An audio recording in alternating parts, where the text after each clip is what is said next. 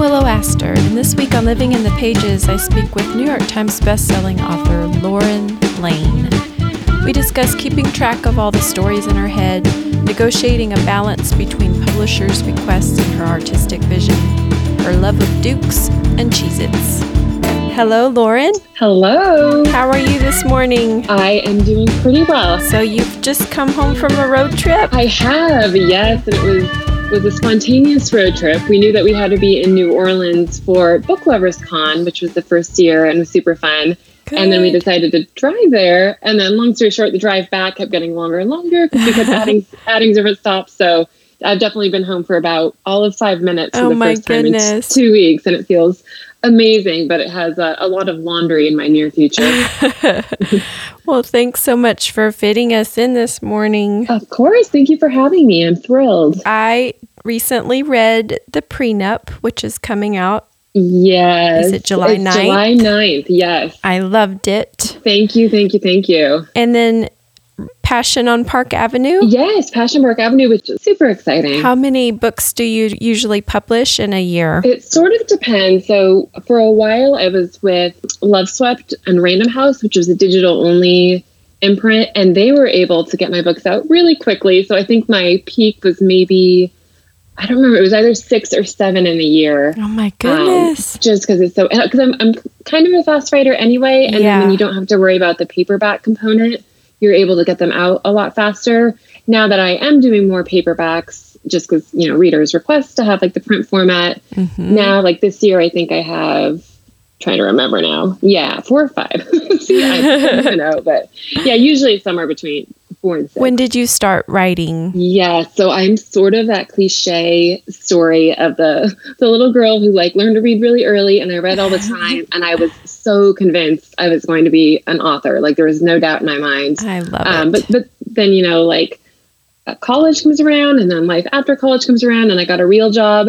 So I sort of like dabbled with it. You know, I had a regular like corporate job in my 20s mm-hmm. that I liked but didn't love. So I had a couple false starts. I'm like, I wonder if I could write a book. Um, and that was probably right around age 22, 23. Okay. But I was very much into the like, back then I thought that, oh, if I just outline it. And what I did is I spent so much time outlining and doing like these really complex character studies. and then when I actually went down to write, I'm like, oh, this is kind of hard. so I abandoned it a couple times. But so when I actually sat down to write, sort of for real, the one that I'm like, you know what, I'm going to finish this book and I'm going to submit this book. That was in 2011. Okay. And then I got my agent in 2012 and my first book deal in 2012 and then first published in 2013. Wow. So it was sort of a couple false starts, but then when it started, then it, really started in, in sort of a good way, which was exciting. That's so great. And now you've got like 35 books. It's amazing. Yeah, it's, it's sort of been a, it's been a whirlwind. And I think because, you know, when I first started writing, I always knew I was going to write contemporary romance and I read a lot of contemporary romance but back then, you know, like some of those really big names like Rachel Gibson, um, mm-hmm. Susan Elizabeth Phillips, they were doing like one book, maybe a year, sometimes right. even longer than that. Or like Julie James was one of my early role models, and she was pretty consistently a book a year. And it didn't really occur to me until I sort of got into it. And at the time, ebooks were really taking off mm-hmm. in a big way that I was like, oh, I guess I guess I can do more than that if, if I want to. So, first of all, in researching you a little bit, your website is a treasure trove for authors and writers. Thank you. I do try to do that. Yes. one of the things when I was starting out, I remember I would look at like my favorite authors and any even like little like reference to their writing life. I remember that being like pure gold to me. Mm-hmm. So I, I do my best to try to put it back out now that I'm sort of on the other side. I highly recommend that everyone goes and checks that out. And I still want to go spend like a day because I kept clicking and clicking and clicking. that's actually wow. There's so much here. That's so good to know because sometimes I, you know, like I love writing those blog posts or even if they're just sort of like little tips and tricks. But I'm always like, is anybody reading these? And I never quite know, like if I'm shoving them down people's throat on my website when they they don't really care. So that's that's lovely, lovely to hear. Thank yes. you. Yes. Well, people that listen to this podcast love to hear about the process. And I know on your website you talk about word count, which I really liked your take on that. Do you want to tell us a little bit about your writing process? Yes, absolutely. So the first thing I will say is I like usually the first question is like, are you an outliner? Mm-hmm. And I usually am. So I'm not like a diehard. I have to outline every book. Usually I have a pretty good sense, you know, before I start, like, okay, I, I at least know my main scenes. That's usually the bare minimum. Although there is the rare book and actually prenup, which which you read, was one that where I just sort of like dove in Hmm. and I'm like, let's just see where it takes me. And sometimes those first person books, Yeah. because I do write in first person and third person, for some reason the first person books work a little bit better sometimes when it almost flows more like the character's diary. Right. So yeah, usually it depends, but usually my first step is I do some sort of outline. I like to at least get all my key scenes down, even if I don't quite know my characters yet. To at least figure out like, okay, when is the first kiss? If it's a book with sex scenes, I want to make sure I kind of know like, is this going to be a super sexy book where they hook up early on, or is it a slow burn? So I figure that out. And then I use an app called Ulysses, which I'm a Mhm. huge fan of if, if you're a Mac user, which allows me to sort of put all of the different scene entries in before I actually start writing so I can kind of Oh. see it in outline form, Uh-huh. which, if nothing else, that's helpful for pacing. But then to answer your question about word count, one of my biggest hurdles with publishers, the prenup is my first self published book, but all of my others have been traditionally published.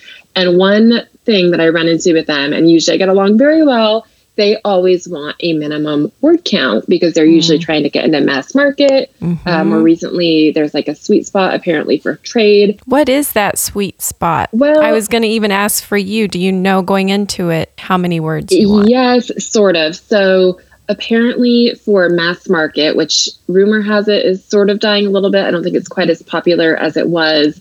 But that was a rough one for me because they wanted 90K and it was sort Oh. of minimum 80K. And I know some authors, plenty of authors, that's actually kind of short for them. A lot of them come Mhm. out in the 100K mark.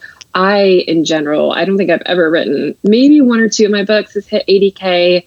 And one of those just happened to be a longer story, but most of the time it's because I did have these sort of, you know, opinionated publishers. And to be fair to them, it, it is in my contract, or at least it was back then. They're like, hey, we want 80,000 word manuscript. And I hit this spot pretty early in my career where I realized for me, it never works to write for a minimum word count because then I feel like I'm inserting stuff that maybe I wouldn't normally put into the story anyway. So one thing I'm pretty pretty firm on with all my publishers, I'm like, look, I'm gonna write this story as I think it needs to be written. And Mhm. sometimes my first drafts come out like 50k. Probably the shortest first draft I've ever ever finished was like 47. I'm like, well, that's that's maybe a little short for a full length novel. So in that one, a lot of times in revision, I do end up adding 10,000 words, but I am I'm pretty adamant about not adding any filler. Mhm. Um, so if I finish the book and they're like it's too short, I'm always open to their opinions. I'm like, well, if, is there like a part in the story that seems too like barren? If that's their Mhm. issue, then I'm happy to explore it. But if it's just a matter of like, oh, the story is great, but it's too short, I'm like, well, I guess you need to change the pricing or change the format. I'm not going Right. to insert you know random scenes into it.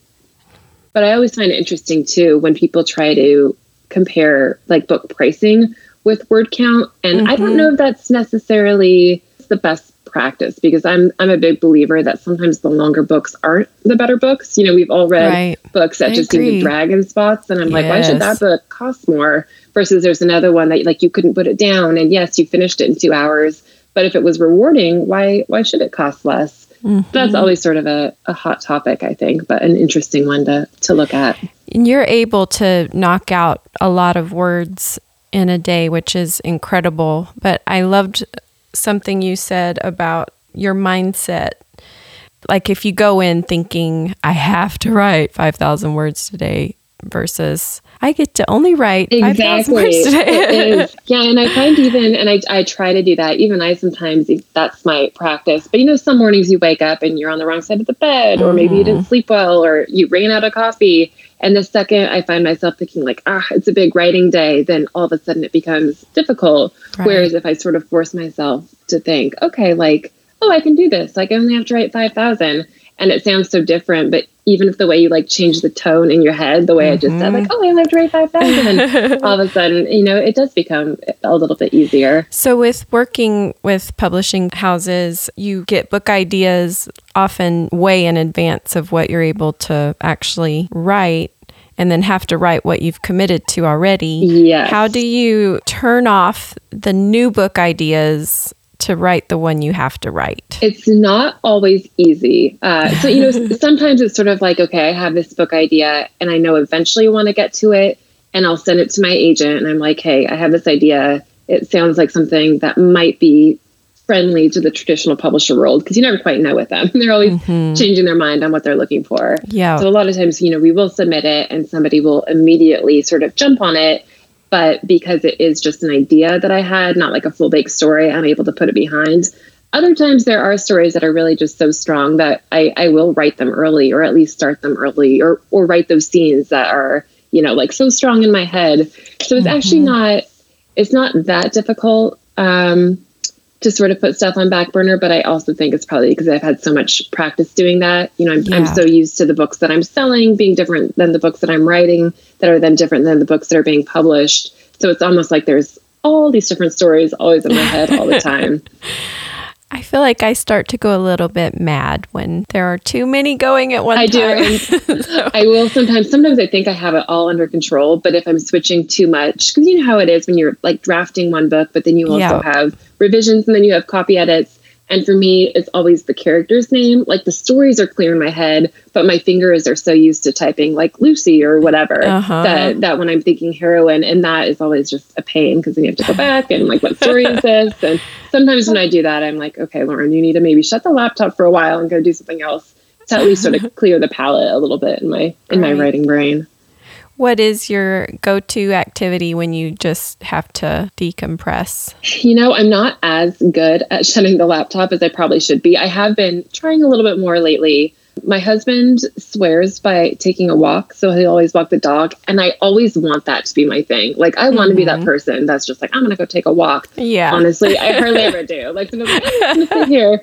I do read when I'm reading though to take a break from writing. I usually will try to definitely not read anything in my genre. Okay, so I'll either read nonfiction or I am a huge like obsessive Regency romance fan.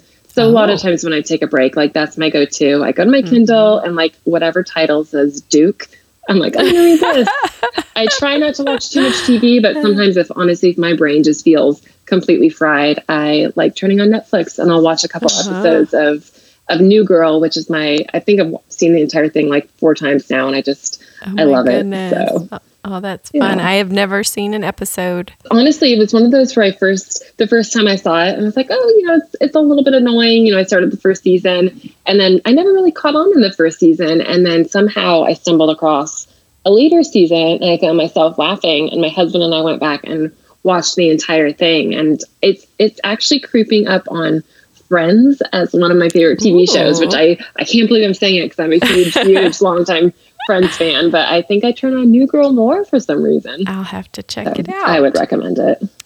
Let's do a fast five. I will ask you questions and you answer off the top of your head. Let's do it. Who is your girl crush? Oh, I'm going to say two. One, Rose Byrne. Mm-hmm. Um, I don't know why. I just freaking love her. And then one is a little bit more of a literary crush, but Jo Rowling or J.K. Rowling is just yes. anything she does. Like even her makeup, I'm like, how'd she do her makeup at this Harry Potter event? Like just total obsessive weirdo about it. One of your top five reads. Mm, it happened one autumn by Lisa Kleypas. Favorite date night. Definitely staying in. There's nothing better than sweats and like sometimes mm-hmm. even doing mm-hmm. champagne and pizza. What are you wearing right now? I am wearing what is pretty much my constant uniform of all black. So I have black crop yoga pants and a black tank top. Snack you reach for on movie night? Probably, if we have them, the extra toasty Cheez Its. Mm. If not, popcorn's always the standby. I can eat a whole box of Cheez Its if they're oh, in the house. me too. That's why I try not to buy them because my husband doesn't eat them. So I just eat the whole thing myself. They're so good. They are. What do we have to look forward to from you next? We've got the prenup. What's after that? The prenup is in July. I have Passion on Park Avenue in May. The prenup is in July. And then Love on Lexington Lexington Avenue, which is book two in the same Passion on Park Avenue series. Okay. That guy is out in September. And then book three in that series is out in January. I love how New York is a common yeah. thread in your books. It is. Have you always lived there? No, I'm a I am a transplant, as I think probably most New Yorkers are. I'm actually from the Seattle area.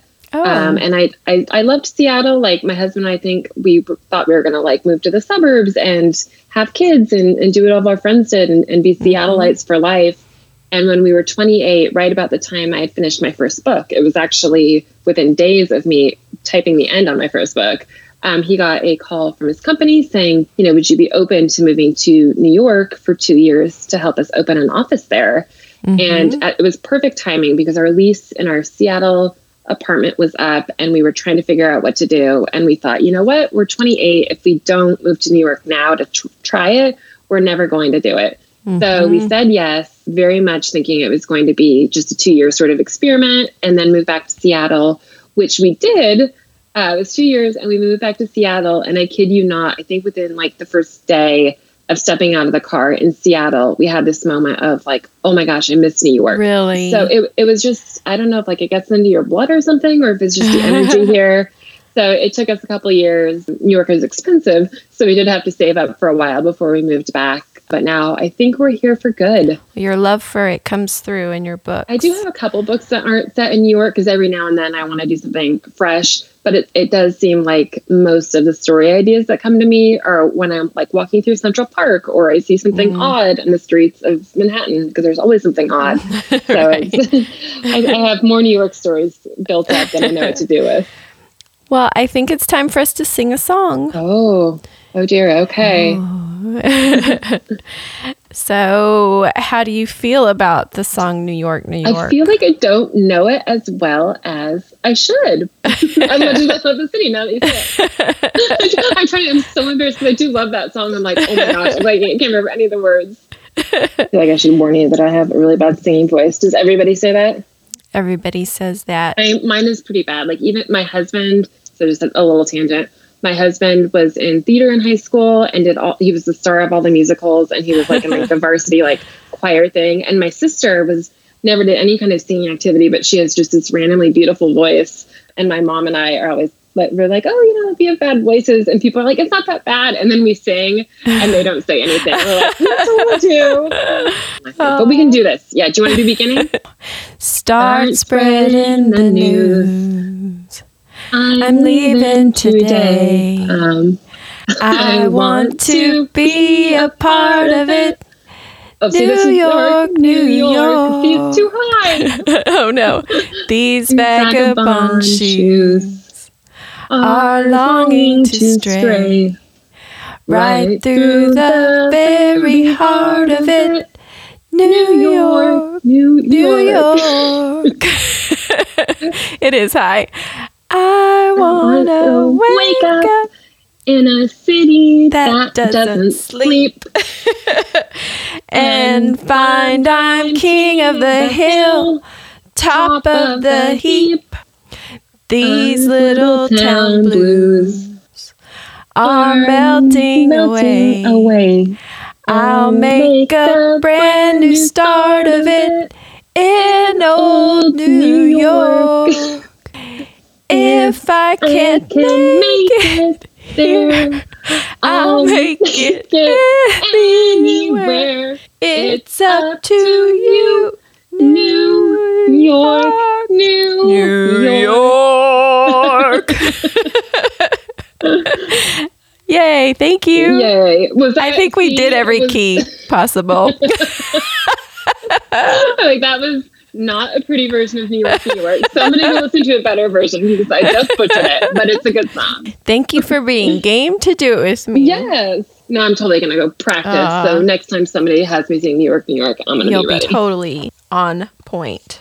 Well, thank you so much for doing this today. I really appreciate it. It's been so fun talking with of you. Of course, I had the best time. Thank you for Thank thinking of me, and again, thank you for reading Prenup. I think you, other than my developmental editor, were the first person to ever read it. So when you said you liked it, I was like, ah. It was great. lot. I can't wait you, to catch you. up on all your other books. If you like that one, I'll just say for those anyone that's read me that liked the book Walk of Shame, the prenup Oh. is sort of in that vein. Okay. So those are two of my favorite books. I will check that one out next then. Well, have a wonderful rest of the day. Thank you. I'm off to go tackle two weeks worth of laundry. Wish Ooh, me luck. Yuck. Okay. good luck. Okay, sounds good. Bye-bye. Bye.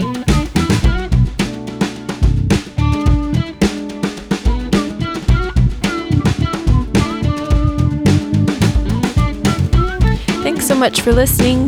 This will be the last episode for a couple months. We're going to take a summer break and we'll be back in the fall. In the meantime, I hope you'll catch up on all the past episodes and come back ready to listen in in September. Have a happy summer.